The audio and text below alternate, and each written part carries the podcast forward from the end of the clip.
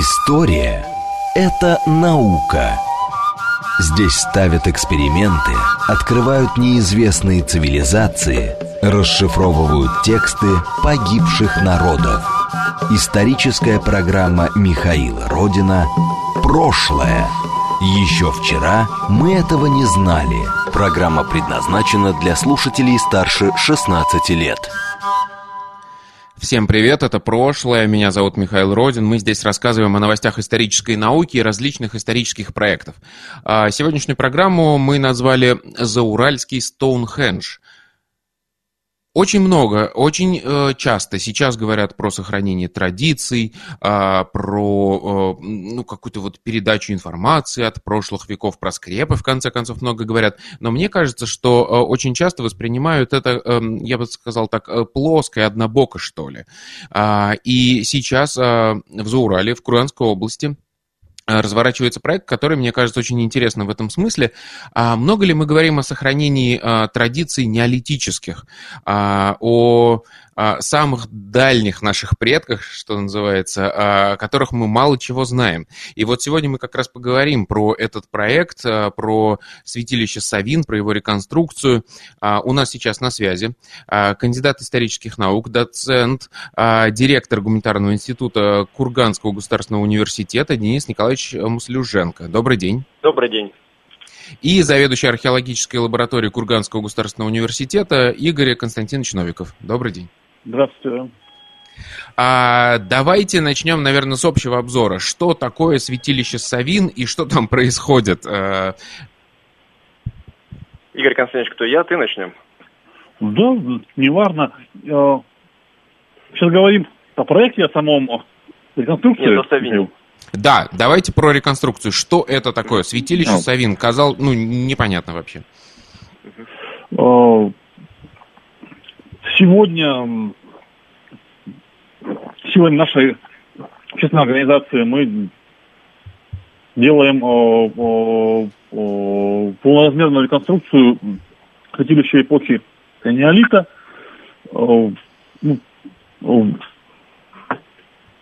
Реконструкцию в целом, если говорить, и ее цели ее, то это популяризация данного объекта. Еще раз скоро, надеюсь, можно будет его посетить.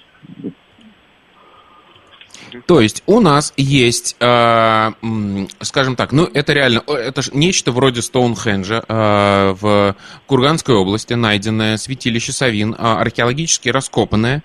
Это такая, обсерватория, что ли. Только единственное, что Стоунхендж каменный, а это была штука деревянная. И сейчас ее реконструируют, и, соответственно, можно приехать и посмотреть, как это действительно выглядело несколько тысяч лет назад. Правильно я отношусь? Да, давайте я прокомментирую пару моментов. То есть, да, на самом деле памятник этот обнаружен еще был в 1982 году, в 1983-м, в 1986-м его раскапывали совместно Курганский госпединститут, тогда Краеведческий музей наш областной, и Тамила Михайловна Потемкина из Института археологии, тогда еще Академии наук СССР, сейчас Российской Академии наук. То есть он на самом деле хорошо раскопан, там 5 лет было исследований, очень подробных, с привлечением массы специалистов. Ну и, в общем-то, по 80-м годам это было очень крупное открытие. На тот момент курговых святилищ эпохи неолита, то есть в первая половина третьего тысячелетия нашей эры, по сути, на территории тогдашнего СССР, ну и России, в общем-то, не было известной. Поэтому ближайшая аналогия, которая тогда пришла в голову, это известный Стоунхендж каменный. Ну и вот оттуда пошло, собственно говоря, само название Зауральский Стоунхендж. Несколько раз предпринимались попытки создать там реконструкцию. Самая такая большая попытка была в 1997 году, когда Тамила Михайловна привлекла туда астрономов. Они создали там первые столбовые конструкции для того, чтобы проверить, а на самом деле этот Савин работал или не работал в качестве святилища с некими там хронологическими функциями наблюдения за звездами, соответственно. Реконструкция была временная, она носила сугубо научный характер, а затем, по сути, на протяжении больше 20 лет периодически обсуждались вопросы о том, чтобы сделать там реальный объект под открытым небом, куда могли бы приезжать туристы и из Курганской области, и туристы из других регионов, соседних в отношении Курганской области, ну, постепенно расширяя публику, которые, соответственно, могли ознакомиться и с одним из самых интересных объектов археологии Западной Сибири, в общем-то, и тем самым популяризировать идеи археологические, идеи культурного наследия, ну и немножко рассказать о том, какие люди жили 5000 лет назад, чем они занимались и что для них было характерно. То есть здесь несколько идей одновременно внесено было. И мне кажется, все эти идеи прекрасные. А мы у себя в журнале «Прошлое» потом опубликуем фотографии, которые мне уже присылали люди, которые работают над этим проектом, потому что это очень масштабно и очень красивая картинка. Вот эти огромная такая, ну, столбовая конструкция, скажем так, которая формирует обсерваторию, действительно очень похожа на Стоунхендж. Давайте тогда начнем разбираться. Что, как проходили археологические раскопки, что, в общем, нашли и как пытались понять, что это вообще такое? Потому что, насколько я понимаю, это уникальный объект, и не сразу вы догадались, что вообще нашли. Да. То есть, когда в 1982 году там начал проводить исследования только Михаил Павлович Вохминцев, наш курганский археолог, он предполагал, что он изучает останки жилища. То есть, понятно, что датировка все равно была энеолит, это было с самого начала ясно. Только на следующий год, когда приехала Тамила Михайловна, когда она стала наблюдать за столбовыми конструкциями, когда столбовые конструкции стали обнаруживаться за пределами рвов, за пределами, собственно говоря, вот этой потенциально жилой площадки, стало понятно, что они не попадают ни в какие тренды поселений, ни в какие тренды, известные тогда в археологии. Ну и, собственно, вот тогда возникла идея того, что если мы будем смотреть на эти столбы с точки зрения круга внутреннего и круга внешнего, тогда возникает как раз ориентация по определенным солнечным датам, лунным датам. Там до сих пор о некоторых вот этих датах, собственно говоря, возникают споры. И затем уже, соответственно, с конца 1983-1984 года исследовалось это все именно как святилище. То есть от идеи поселения отказались, исследовали как святилище. С одной стороны, найдено там много материала бытового, то есть это прежде всего, конечно, керамика, это характерная находка для энеолита, это достаточно большой объем каменных орудий, это большой объем различных остеологических находок, особенно большой объем находок, связанных с лошадьми, костей лошадей. Вот. Но опять же, локализация этих находок показала, что это не находки в мусорных ямах, в кострах, где могли бы быть следы поедания этих лошадей, например. Это очень часто ямы с костями, привязанные, опять же, к определенным ориентациям на Солнце, на Луну.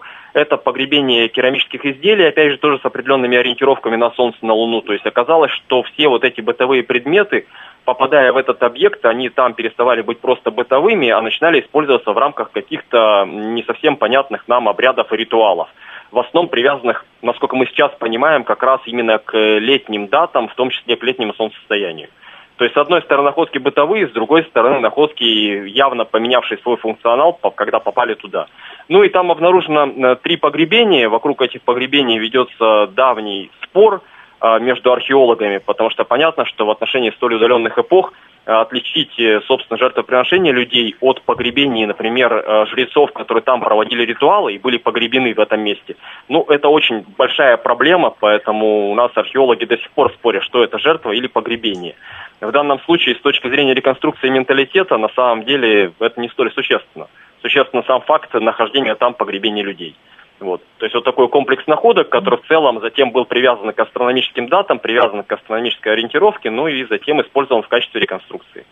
Это если в общем говорить. Хорошо, а опишите вот визуально, поскольку у нас все-таки радио, да, мы не можем показать картинку, как это выглядело и как, видимо, это функционировало, вот это святилище. Давай. Ага. Визуально давайте я опишу, да. Для, если вот так наблюдать, это все стороны, это степи, пойма, получается, реки Тобол, широкая пойма, там она больше 7 километров шириной. Находится холм, он не затопляется даже самые большие наводнения. С этого холма очень хороший обзор на 360 градусов, то есть очень хорошо видно горизонт, очень хорошо видно. Он доминирует над общим рельефом. И вот на этом месте, на его самой верхушке его сам находится когда святилище находится, ну, место, площадка для этого святилища. Это дюна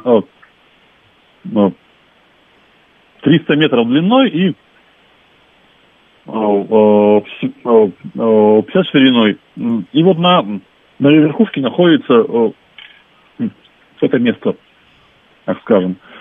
Очень хороший обзор, как я уже говорил ранее, и с него очень хорошо было, скорее всего, видно животных, которые идут там мигрирующие. То есть как стоянка для охотников, это очень интересное место.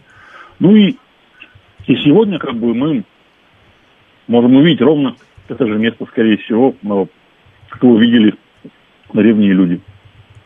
Ну, то есть, и дополняя Игоря Константиновича, то есть, получается, это вот возвышенное место над поймой реки, оно было затем оформлено рвом. Ров традиционно используется для отделения, собственно говоря, мира живых от мира мертвых. В конструкции рва было два прохода, один проход с востока, другой с запада. Затем, соответственно, внутри, на внутренней образовавшейся площадке построили внутренний ряд из столбов, центральных столбов. Затем такие столбы стали ставить возле рва либо во рву и за пределами вот этого рва. Тем самым получали один круг, который оформляется тремя рядами столбов и оформляется, собственно говоря, вот этим рвом в качестве такой кольцевой конструкции, где и проводили вот эти все обряды, связанные с приношениями каких-то предметов, приношениями костей животных, либо останков животных. А затем, по не совсем до сих пор нам понятной причине, это не совсем понятно и астрономам, где-то приблизительно спустя 100 лет после начала функционирования этого объекта к нему был пристроен второй круг. Вот. В нем также точно фиксируется вход на эту внутреннюю площадку, фиксируются такие же конструкции из столбов, то есть и внутренние, и внешние конструкции из столбов. И вот здесь, конечно, возникает большой вопрос, функционировали ли эти два круга одновременно, или на самом деле это какая-то была последовательность. То есть один круг вначале как святилище, потом второй круг. То есть на самом деле даже сейчас, когда мы создаем реконструкцию, у нас много вопросов возникает. Денис Николаевич, а вы упомянули очень точную датировку, через 100 лет, да, возник второй круг. У нас реконструкция сделана в двух кругов, просто в археологическом плане как бы между ними, скорее всего, была очень, если она была, но очень маленькая пауза была временная, и археологически это не фиксируется. Просто, скажем, это видно, что, может быть, они одновременные были. Но они могли быть и как в одно время тоже. Ну, то есть здесь, смотрите, здесь на чем строится предположение. Вот так, как раз там... этот вопрос я хотел... Денис Николаевич сказал точно, через 100 лет возникло. Почему? Откуда мы это знаем? Смотрите, то есть у нас сделано... Коллеги из Челябинска, челябинские археологи делали в свое время несколько радиоуглеродных дат, и, в принципе, вот функционирование всего этого объекта, оно укладывается в 27-26 век до нашей эры. При этом коллеги-астрономы, которые работали в свое время с этим объектом, они фиксируют, что столбы первого круга и столбы второго круга по отношению к одним и тем же астрономическим событиям, они развернуты на несколько градусов. То есть, соответственно, звездное небо, оно чуть-чуть развернулось. И вот коллеги-астрономы в свое время в 1997 году делали предположение о том, что в таком случае между первым кругом и вторым кругом должна была быть разница в 100-120 лет. То есть это фиксируется только по астрономическим датам и потому, как столбы первого круга и второго круга ориентированы на одни и те же астрономические даты. Никакого другого пока основания у нас, конечно, для этого нет. Для того, чтобы более точно говорить об этом, необходимо сделать несколько больше радиоуглеродных дат и находок из первого круга, из второго круга, и сравнить, что эти даты нам дадут. Пока это только астрономическое предположение. Хорошо, вы сейчас назвали как раз точную датировку, которая позволяет сказать, что это святилище Савин возникло примерно тогда же, когда пирамида Хеопса была построена в Египте. Примерно, да. Это тоже там, да, 26 век, да, нашей эры. Да, да. Хорошо, а вот расскажите поподробнее, что знают астрономы про это, как с ними сотрудничали и, в общем, как это устроено с астрономической точки зрения? Ну, тут давайте сразу скажем, Михаил, что на самом деле с астрономами сотрудничали не столько мы, вот кто сейчас отвечает за возведение этой реконструкции, сколько Тамила Михайловна Потемкина. Она как раз один из основателей археоастрономии в России. Она в свое время в 90-е годы начала проводить первые конференции по этой теме, и вот как раз именно она на Савин в 80-е, в 90-е годы несколько раз привозила астрономов московских, которые проводили там соответствующие наблюдения. И, по сути, в большей степени, 99% того, что мы сейчас говорим по астрономии, мы пользуемся именно ее данными, именно ее статьями и статьями ее коллег. То есть мы сами с астрономами сейчас не взаимодействуем, в общем-то. Это в большей степени как раз был такой тренд Института археологии из Москвы, то есть у них в этом отношении связи было больше с реконструкторами. Вот. Реконструкторы считают, что львиная доля столбов связана, скорее всего, либо с, если не ошибаюсь, с летним солнцестоянием, да, связана с закатом, восходом солнца в день летнего солнцестояния, и вот именно летнее солнцестояние, по всей видимости, играло основополагающую роль в проведении каких-то ритуалов, связанных в том числе, возможно, с загонной охотой и с определением времени этой загонной охоты. Кроме того, некоторые столбы явно ориентированы по фазам Луны, тоже в основном фазы Луны связаны с летними месяцами, но вот здесь как раз и коллеги в свое время в 90-е годы, они так до конца и не сумели привязать вот эти вот фазы Луны к каким-то значимым датам и понять, почему именно эти фазы были столь значимы для населения 5 тысяч лет назад. С летним солнцестоянием тут все более-менее понятно, эта дата очень часто встречается в ритуалах многих народов, а вот с Луной, к сожалению, конечно, у нас тут много вопросов. Да. То есть, получается, если ты стоишь в центре этого круга из столбов, да, ты можешь ориентироваться по Солнцу, и да. Солнце восходит или заходит в определенных точках, и столбы устроены так, что они как бы тебе показывают, когда что должно произойти. Да. То есть, по сути, это предполагает под собой не только знания об астрономии, но это вообще определенные научные знания, или протонаучные знания, если хотите, потому что понятно, что для строительства этого объекта надо было четко понимать, где какой столб нужно поставить, нужно было создавать какой-то хотя бы условный чертеж. То есть, на самом деле, отчасти для нас это еще и основа появления некой науки в древнем обществе. На территории площадок вы упомянули. Этих двух, да. На территории площадок есть как минимум три места, откуда наблюдаются одни и те же явления или схожие явления. То есть, это тоже говорит, что они могли использоваться в разное время, эти площадки. В разные периоды времени. Да, Денис Николаевич упомянул, что тогда, в 1982 году, когда было открыто святилище Савин, еще, это было такое первое святилище такого рода. Значит, есть другие. Какой у нас есть контекст вообще? Что мы знаем о примерно таких же сооружениях на территории России? Ага. Смотрите, наверное, Игорю Константиновичу проще будет рассказывать, потому что буквально в нескольких сотнях метрах от Савина есть святилище Слабочеки. Оно с одной кольцевой структурой и немножко отличается от Савина, потому что там на Савине много костей лошадей, что связывает в том числе с ранним этапом одомашнивания лошадей, с предпосылками к одомашниванию. На Слабочеках там в большей степени кости именно диких животных, в том числе и медведей. Это говорит о более раннем характере. Кроме того, у нас есть два подобных святилища, изученных на территории Тюменской области. То есть, на самом деле, сейчас, спустя почти 30 лет после начала изучения этих объектов, мы понимаем, что на территории Западной Сибири функционировало несколько подобных комплексов, раскиданных по территории Курганской и Тюменской областей. Буквально в последние годы подобные объекты нашли на территории Башкирии, очень схожие с нами. То есть, это говорит о том, что этот комплекс, скорее всего, функционировал в контексте иных комплексов, иных святилищ, характерных для групп населения этого же времени, в общем-то. За пределами Челябинска, за пределами вот как раз Курганской, Тюменской областей Башкирии, там святилище этого времени не выявлено, по сути, до территории Польши и до территории европейских государств. Потом у нас комплекс идет подобных святилищ, известных на территории Польши, на территории Германии, Франции, и Великобритании. У нас вот такой разрыв, есть европейская часть России, то есть либо там эти комплексы пока не найдены, либо, может быть, они неправильно интерпретированы. Угу. Игорь Константинович, будешь по Слабочекам что-то добавлять? Это совершенно прекрасно. То есть у нас есть какая-то... По Слабочекам можно уже говорить сейчас то, что не все выводы были верными, то есть мы сейчас как бы... ходит вторичное исследование, то есть... Там, в отличие от Савина, площадка не вся площадка, она, к сожалению, упала, частью упала в реку. Но можно говорить, что они более или менее синхронны, то есть одно пораньше, другое чуть позже, и его стали исследовать как связку к этому святилищу, но выявили схожие конструкции, тоже были выявлены рвы и были выявлены остатки от столбов. Сейчас у нас большая, в принципе, программа. Мы стали участками исследовать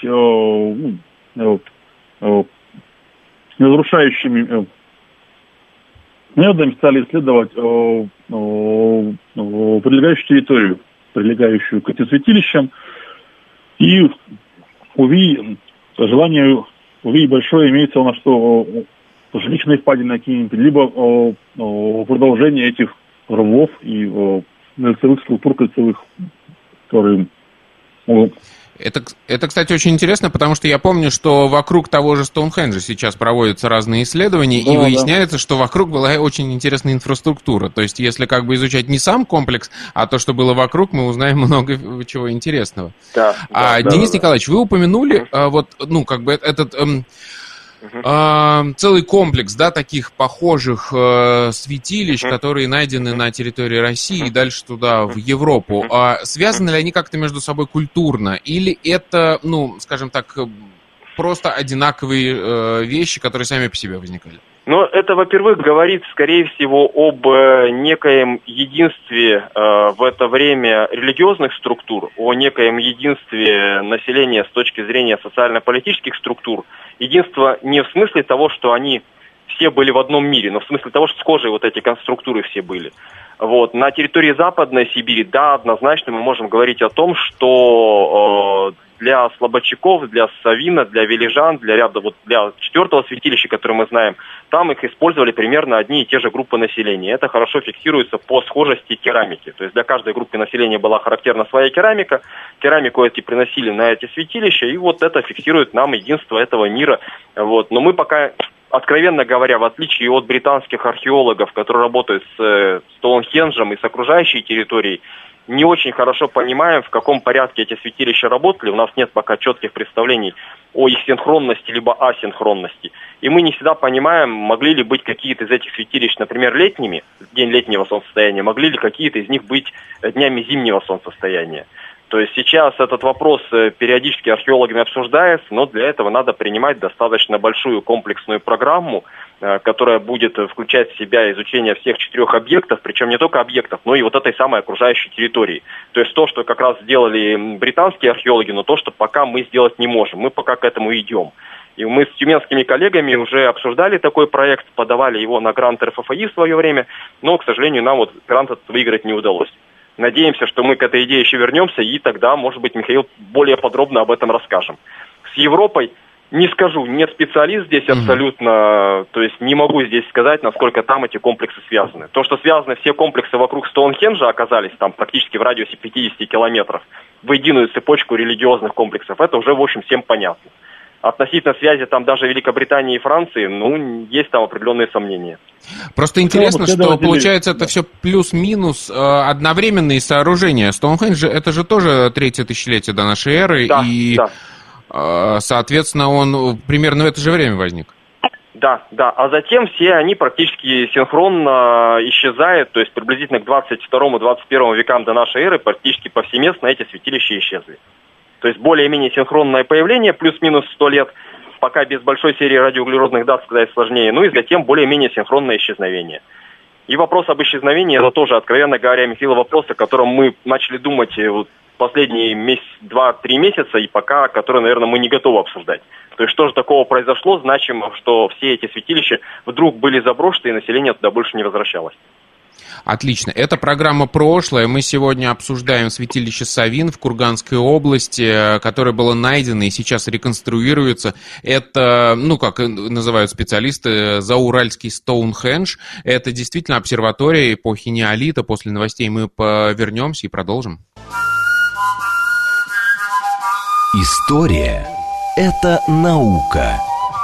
Здесь ставят эксперименты, открывают неизвестные цивилизации, расшифровывают тексты погибших народов. Историческая программа Михаила Родина «Прошлое». Еще вчера мы этого не знали. Еще раз добрый день, это «Прошлое». Меня зовут Михаил Родин. У нас сейчас на связи Игорь Константинович Новиков и Денис Николаевич Маслюженко. Мы обсуждаем проект реконструкции неолитического святилища Савин в Курганской области. Давайте вот о чем поговорим. Что вообще, в принципе, мы знаем про это время и про эти культуры, про эти народы, которые это строили? Какой у нас там, скажем так, культурный контекст? Что в этот момент происходило вообще в Курганской области, когда строили это? Игорь Константинович, наверное, тебе вначале слово, а потом я дополню. Да, это была группа автохтонных таких лесных или степных племен, родственных. Мы в основном видим у них это все по реальной культуре. Они были наследником местного неолита, и в это время проникает и, возможно, Савин связан именно с ними, как носителями новых веяний, скажем так, ямные, племена ямников. Может быть, они и принесли это явление с западной территории. Такой Савин. Это были рыболовы и охотники, местное население. В этот период времени большую роль рыбалка у них приобретает и в доле их бытохозяйства. Появляются грузила, появляются более сложные жилища в сравнении с неолитом, которые фиксировались землянки и полуземлянки. Тут мы видим более сложные рамные конструкции жилищ. Видим перемещение людей ближе к реке, потому что если в неолите они селились на высокие террасы были всевозможные, то здесь они, как видно, что из-за рыбалки они вынуждены были перемещаться ближе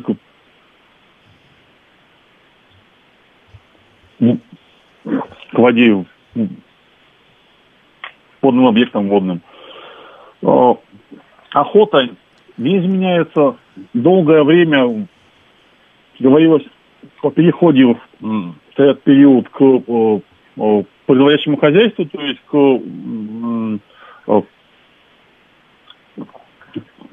к домашнему не скота,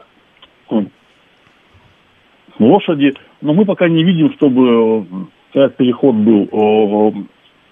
Разговоры о нем и самое главное, просто думаю, в будущем мы еще с вами это обсудим, то есть для чего Савин был вообще сделан, потому что в остальных культурах данные сооружения, они связаны ли обычно с земледелием. А у нас же здесь, получается, все эти сооружения были сделаны рыболовами и охотниками. То есть для чего Савин был нужен, остается не вполне понятно. Я дополню, Игорь Константинович, немножко? Да, то есть, да, получается, конечно. У нас... Да, я так понимаю, самый ключевой момент вот в чем. Мы видим астрономическую обсерваторию, по сути. Казалось бы, она, сразу возникает ощущение, что она нужна для того, чтобы синхронизировать какие-то ритмы сельскохозяйственные, да? А пока сельского хозяйства нет, производящей экономики. У нас это охотники, собиратели, рыболовы, да? Да, то есть, если здесь немножко дополнить, однозначно местное население — это именно присваивающая экономика, это наследие, по сути, от неолита, да, немножко изменяются виды добычи, но, в принципе, это все то же самое. Главный тренд этой эпохи, который явно фиксируется у нас хорошо по Курганской области, по погребальным памятникам, это как раз в это время проникновение племен ямной культуры. И проникают они практически как раз до территории Савина, то есть у нас одно из погребений ямников, оно от Савина всего лишь в 50 километрах. Другое дело, что чтобы доказать влияние ямников, вот этих вот крупных групп именно скотоводов, коневодов, которые характерны в это время для степей, которые являются одними из изобретателей курганной архитектуры в степной зоне, одними из изобретателей первого колесного транспорта в степной зоне. Но чтобы доказать их влияние на Савин, мы, по идее, на Савине должны были бы найти какую-то керамику, связанную с ямной культурой. А вот этой керамики у нас там нет. Вся керамика, которую мы там обнаруживаем, это керамика только местных автохтонных групп охотников, собирателей, рыболовов. Но здесь надо понимать, что ведь на самом деле для охотников определение некоторых периодов времени, оно тоже достаточно принципиально. То есть, например, четкое определение того, когда лошади большими табунами, дикие лошади перемещаются по определенной территории, когда, соответственно, на них можно устроить загонную охоту, для участия в которой нужно было собрать большую группу населения, для охотников это вопрос принципиально важный. И поэтому для них подобные святилища с функционалом определения сезонности, они, ну, наверное, не менее важны, чем для земледельцев. Это очень интересно. И вот, кстати, да. Вопрос. Ямная культура у нас ассоциируется сейчас... Да. Алло. Да. Ну, можно сделать еще дополнение, что как бы население, которое делало Савина, они были очень зависимы от биоресурсов. То есть им было очень важно, например, узнать там периоды, когда приходит или уходит, к примеру, такая лошадь в регион данный. Когда начинается не есть рыбы там, или птица полетит с юга на север и наоборот. И здесь влияние, получается, ямников может быть очень опосредованным, потому что у нас на Савине встречается с обширной территорией керамические керамика для археологов. Это для археологов такой очень хороший маркер такой взаимодействия населения. И в принципе, керамика встречается и с Уральских гор, и с тайги, и из Казахстана, где керамики обычно ассоциируются с проходом по более южной территории, где они вполне могли взаимодействовать с этим населением, которое потом входило в более северный регион. Так вот. Я вот тут хотел выразить некоторые опасения, что ли, да, когда мы говорим про ямную культуру, она у нас, ямная археологическая культура, она у нас ассоциируется в первую очередь с индоевропейскими народами, и есть опасность, что Савин превратится в очередной Аркаим, понимаете, да, о чем я?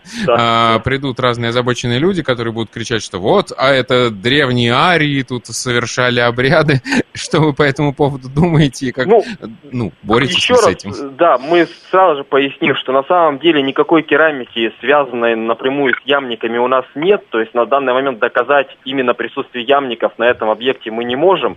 Та керамика, которая у нас обнаруживается, в общем-то, для Западной Сибири традиционно объясняется как керамика, связанная с различными именно финно-угорскими группами, с их происхождением. То есть ямники у нас здесь очень опосредованное влияние какое-то вот через другие группы, там через третьи руки и так далее, и так далее. Поэтому здесь у нас опасение привязки этого объекта именно к вот этим всем арийским мифам у нас нет. Хотя, конечно, то, что на любой подобный объект могут приехать некие эзотерики, которые захотят там подзаряжаться энергией, ну, наверное, это сейчас в России уже неотъемлемая часть историко-культурного туризма, с которым сталкивается абсолютно любой памятник подобного рода. И вот этого избежать мы не сможем. Но арийский миф здесь однозначно не сработает. Я сделаю дополнение, что я там на Савине в силу того, что там стройка бывает очень часто, и ни одних выходных я там не был, чтобы люди не приехали с этой целью, не приехали туда, да. То есть место уже известно. То есть уже начинается культ, да, выстраиваться, неокульт современный. Да, место очень известное уже, да, у нас. в регионе. Но он не сейчас выстраивается, то есть на самом деле определенные группы неоязычников использовали это место на протяжении последних лет 10, минимум 10, хотя мы некоторые случаи встречали подобного рода еще в конце 90-х годов. Мы, наоборот, сейчас хотим создать вот этот объект, сделать это все частью какого-то будущего историко-культурного заповедника, для того, чтобы все-таки там не проводились неоязыческие обряды, и Савин славился не только этим, а для того, чтобы это был центр популяризации науки и популяризации археологии. То есть мы хотим как раз изменить отношение к этому объекту, не только почистить чакры и, извините, зарядиться энергией, но и именно популяризация истории. Вот, собственно, мы плавно подошли как раз к, может быть, основной для вас теме. Расскажите, что за проект реконструкции, как это будет выглядеть, какая работа проведена и как сейчас это все выглядит? Ну, здесь однозначно Игорю Константиновичу слово, поскольку он руководит как раз этой частью. Уже год, как мы ведем проект при поддержке фонда президентских грантов. Он многоэтапный, то есть он включает в себя не... только реконструкцию, он включает в себя еще издание книги, сайт и курс лекций, популярных лекций на данную тему. Сегодня мы вышли на финальную стадию, у нас осталось только некоторые строительные работы остались по возведению.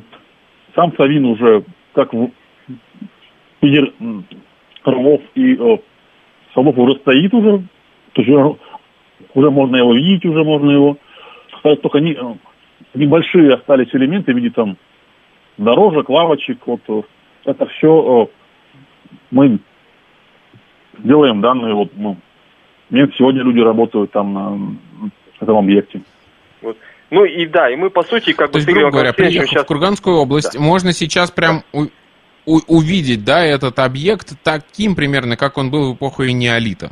Да. За исключением уже того, можно. Что там никто не увидит ям с костями, никто не увидит погребений людей, мы вот от этой части в реконструкции отошли. А само по себе, конструкцию рвов, столбов с учетом всех ориентаций, по сути, она полностью готова, и мы в понедельник приступаем к разработке графика презентаций, когда у нас и будет выезд прессы на это место, и мы, в общем-то, несколько презентаций в разных заведениях проведем и пригласим коллег из музеев Курганской области, чтобы они приехали на это место, посмотрели, как этот объект включить в различные туристические поездки, в различные разработанные вот эти экскурсии. А какая была проведена научная дополнительная работа для того, чтобы это все построить? Потому что я полагаю, что, археология, когда мы изучаем, просто это одно. А когда начинаешь что-то реконструировать, возникает куча вопросов дополнительных, которыми археологами просто не озаботились до этого. Я сейчас начну, Игорь Константинович, два слова скажу, и потом тебе слово передам. То есть мы изначально работали с Тамилой Михайловной Потемкиной, опирались именно на ее статьи, и на первой стадии вот этого проекта мы все статьи, которые она издавала по этому памятнику с 80-х годов по 2010 год, мы их все собрали в одну коллекцию, отобрали наиболее показательные и издали в виде альманаха. Тем самым получили научное основание с астрономическими расчетами, со всеми археологическими выкладками. Тамила Михайловна, хотя я сейчас, конечно, она не очень хорошо себя чувствует, но мы очень надеемся на то, что ей хватит здоровья дописать монографию о Савине, которую в следующем году мы издадим в качестве отдельной книги. Это такой тоже проект, который мы будем финансово поддерживать, но который зависит именно от коллег, которые проводили там раскопки. А затем вот эти все результаты археологических работ мы передали уже нашим друзьям. И вот про наших друзей, наверное, Игорь Константинович расскажет. Игорь Константинович. Я расскажу в целом про практическую часть, как стало возможным то, что мы смело и уверенно говорим, что наша реконструкция находится именно в том месте, где она была в эпоху неолита. То есть для этого была проведена работа, был оцифрован план, сведен в первую очередь и оцифрован. Археологи всегда ведут очень подробный план. Он был сведен и оцифрован. На месте были зафиксированы края раскопа, обнаружены реперные точки для привязки. И получается, все элементы святилища были вынесены именно в том месте, где они располагались. То есть прилегающая территория была сделана электромагнитная съемка для выявления сооружений. Ну, в плане научности, то есть мы все смело можем говорить, то, что Крабовый столб стоит именно в том месте, где он стоял в эпоху неолита. Конечно, проблем было много по сведению планов, там коллегиально решалось, как это все можно вынести именно в лучшим способом. Но я думаю, что уже сегодня можно будет это уже проверить, можно будет уже в ближайшее время. Ну и поскольку мы, Игорь Константинович, не перебью, поскольку мы все-таки в большей степени полевые археологи, то когда мы начали создавать именно сам по себе проект, то мы обратились к нашим коллегам из Челябинска, из ассоциации «Археос», во главе с Иваном Семьяном, известным специалистом по экспериментальной археологии и по как раз популяризации археологии. И, по сути, вот итоговый чертеж, с которым затем работали современные строители, итоговые вот эти все планы для строителей, это уже создавала ассоциация «Археос». Наши друзья в этом отношении и коллеги по вот этому вот проекту. Без них на самом деле нам бы было, наверное, тяжело некоторые сугубо археологические вещи перевести в язык, понятный для строителей, и доказать, что это было именно так. Археос в этом отношении эксперты большие. Щупальца Ивана Семьяна, я смотрю, широко распространяются по вашему региону. Вот я задам вот такой... Я бы сказал, тонкий вопрос. А вот строительство, скажем так, ну это же по сути строительство, да, реконструкция этого комплекса именно на месте, на том же самом месте, где проводились археологические раскопки. Не повредит ли это, во-первых, самому памятнику, и не помешает ли это дальнейшим исследованиям этого памятника? Игорь Константинович, Давай ты. Да, давайте расскажу вкратце. Ну, во-первых, реконструкция делается в границах всего раскопа. Сама реконструкция и круги святилища, они находятся на центральной площадке, а на момент раскопок, то есть прилегающей территории было очень много раскопано, то есть намного превышает площадь раскопа, чем само святилище. И плюс мы не используем там тяжелую технику, и работы все ведутся по наблюдениям археологов, то есть и составлены рэперные точки, то есть мы видим, знаем границы раскопа старого и не выходим за его пределы, скажем так. То есть в отношении дальнейшего исследования тут можно будет привязываться к этим границам раскопа и типа дальше просто идти или привязываться уже к имеющейся съемке, не разрушающий, то есть можно будет уже какие-то объекты более точечно копать, так скажем. То есть, по сути, вся территория, где проведено строительство, эта территория вся археологами изучена полностью на 100%, там никаких уже археологических следов не осталось, а та территория, которая не изучена, она сейчас под строительство не попадает, она остается абсолютно свободной, и при необходимости, при возможности там легко могут быть продолжены археологические раскопки, что, исходя из нашего опыта, даже привлечет дополнительных туристов. Потому что многим туристам посмотреть на то, как проводятся археологические работы, зачастую гораздо более интересно, чем просто приехать и сфотографироваться. Поэтому если будет развиваться этот комплекс именно как комплекс, то археологические исследования там можно продолжать. Я сделал дополнение. Отлично, большое, хорошо. А как вот планируется... Да. По территории, где еще не был сделан раскоп, то есть там сделана деревянная дорожка, чтобы если будут большие, много будет людей будет следить, чтобы они его не разрушали, территорию, которая еще не исследована. Вот.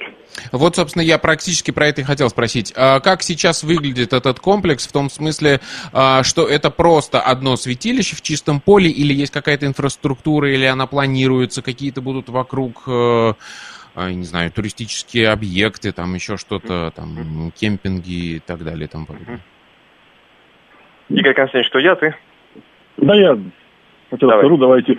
В целом сейчас пока что это одна реконструкция в чистом поле. И мы бы хотели, чтобы от нее как можно на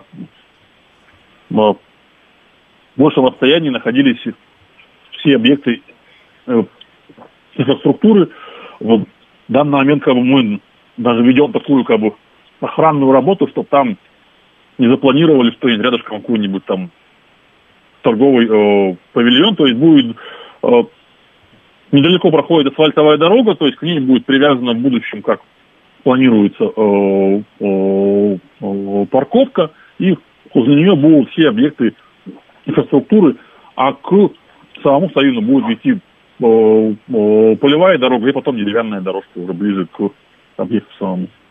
Да. Ну, то есть, так. Почему мы против? Потому что любой инфраструктурный объект, который будет построен непосредственно рядом с Савином, он закроет какую-то часть горизонта, тем самым аутентичность наблюдения вот этого объекта, всю его прелесть, она будет полностью разрушена. Поэтому, по сути, Савин, с нашей точки зрения, он должен остаться посреди чистого поля, а инфраструктура это вот в 2,5-3 километрах на асфальтовой дороге, там, где будет автобусная остановка. Да, прекрасно понимаю. Это, мне кажется, хороший подход. Хорошо, а сейчас там ведутся какие-то, вот вы упомянули, что там есть неисследованные территории, сейчас там ведутся какие-то раскопки или планируется, может быть, их провести в ближайшее время? Какие вообще вопросы перед учеными стоят? Ну, в данный момент там проводятся разведки, нам надо было определить границы культурного слоя, где они распространяются, и планируется доисследовать Слабочеки. То святилище, которое не однозначно имеет значение пока что еще. Вот планируется его роль узнать и место в взаимодействии с Савином, как они вместе жили, эти два объекта, и жили ли они синхронно, или они одновременные. Вот. Ну и разведки. Посмотрим, что покажут там разведки. Если однозначно мы на небольшом расстоянии от Савина найдем, допустим, остатки каких-то жилищ этого времени, то, конечно, нам бы хотелось их изучить, чтобы понять, каким образом, вот как и на Стоунхендже, соседние комплексы этого времени, жилые комплексы, например, были привязаны. Потому что мы же понимаем, что когда люди собирались для проведения здесь ритуалов, а там некоторые группы приходили с расстояния в 400 километров, они во время проведения ритуалов где-то должны были жить, где-то должны были готовить еду. И вот пока мы такое место не обнаружили, и, конечно, это было бы очень перспективным посмотреть, как сочеталась жилая площадка, допустим, с площадкой самой по себе святилища. То есть, на самом деле, там достаточно много таких вот возникает проблемных моментов. Вполне скажу, что если земледельцы брать, да, где есть различные большие группы населения, и у них могут выделиться отдельными сооружениями, отдельно стоящими в чистом поле где-нибудь святилище, то для энеолита, где коллективы охотников были небольшие, то есть как бы думаю, что они могли себе позволить делать святилище отдельно стоящими от поселений, тоже сомнительно. Это все требует проверки, требует тоже раскопки возле Савина, как бы, может быть, это и продемонстрирует нам, может быть. Отлично. Спасибо вам большое. Рекомендую всем посетить сайт savin.kurgan.pro. Это сайт, посвященный вот этому комплексу, про который мы говорили. Мы сегодня обсуждали святилище Савин, которое уже буквально на парах и в скором времени будет готово принять публику. Это была программа «Прошлое». Меня зовут Михаил Родин. До новых встреч. Пока.